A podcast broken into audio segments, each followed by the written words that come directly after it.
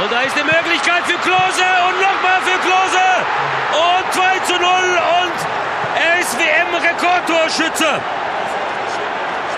Brasilien ist schwindelig gespielt durch einen 36-jährigen Stürmer. Deutschland führt mit 2 zu 0. Wahnsinn. Ronaldo ist abgelöst als bester WM-Torschütze aller Zeiten in seinem eigenen Land.